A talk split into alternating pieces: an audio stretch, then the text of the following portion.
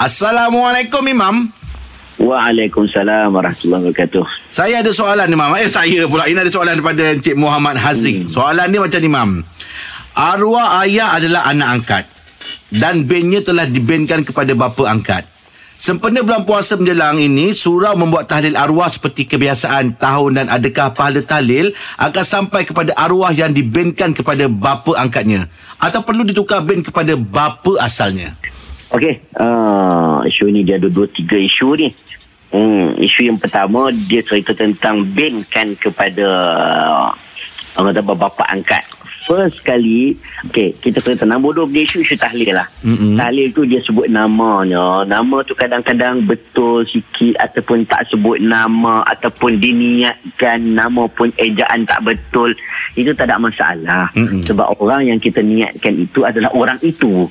Ha, faham eh dia bukan nak perlukan akad macam mana akad nikah tu. Hmm. Ha, takut kahwin kakak ke kahwin kahwin adik. Ha, itu hmm. kena nama kena jelas orang kena jelas.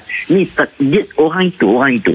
Ya, hmm. jadi isunya saya tak nak kupas tentang sampai tak sampai kepada orang tu. Yang isunya adalah pertama sekali dia dah buat kesilapan. Dia tidak boleh binkan kepada bapa angkat. Bapa angkat. Hukum hmm. ya abaihim. Nabi dulu anak angkat Nabi Maula Nabi Zaid bin Muhammad orang panggil. Quran hmm. turun larang. Quran kata panggillah dengan bapaknya Zaid bin Harithah. Jadi begitu juga kita. Kalau kita ada anak angkat anak angkat perlu dibinkan kepada bapaknya yang asal. Bapak kandung. Bapak kandung. Uh, dia tak boleh kepada bapa angkat. Uh, hmm. sebab dia macam-macam. Nanti isu war- warisan harta isu tentang aurat isu tentang hukum hakam macam-macam isu yang akan berlaku. Jadi kalau boleh tu uh, yang tu settle tu dulu. Uh, tentang niat kepada siapa nak sampai ayah saya kepada sekian sekian sekian sekian uh, itu kalau kita dah betul walaupun nama dia Muhammad bin uh, Rahman tapi kita sebab dah panggil dia mat mat mat kita niat kita kepada mat lah. Ha, boleh. Contohnya nama Jack nama Jack.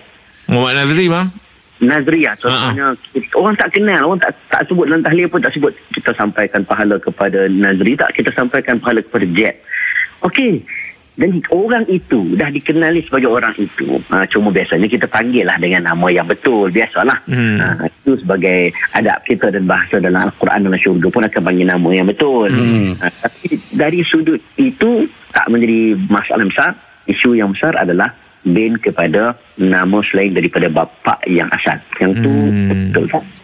Hmm. Macam Imam, Imam ada tak orang bagi Imam Aisyah Ashraf?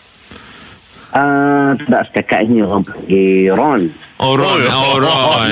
tak nak ngalah. Dia dah tahu kan. Aisyah Aisyah brand baju. Aduh. Okey, terima kasih, Mam.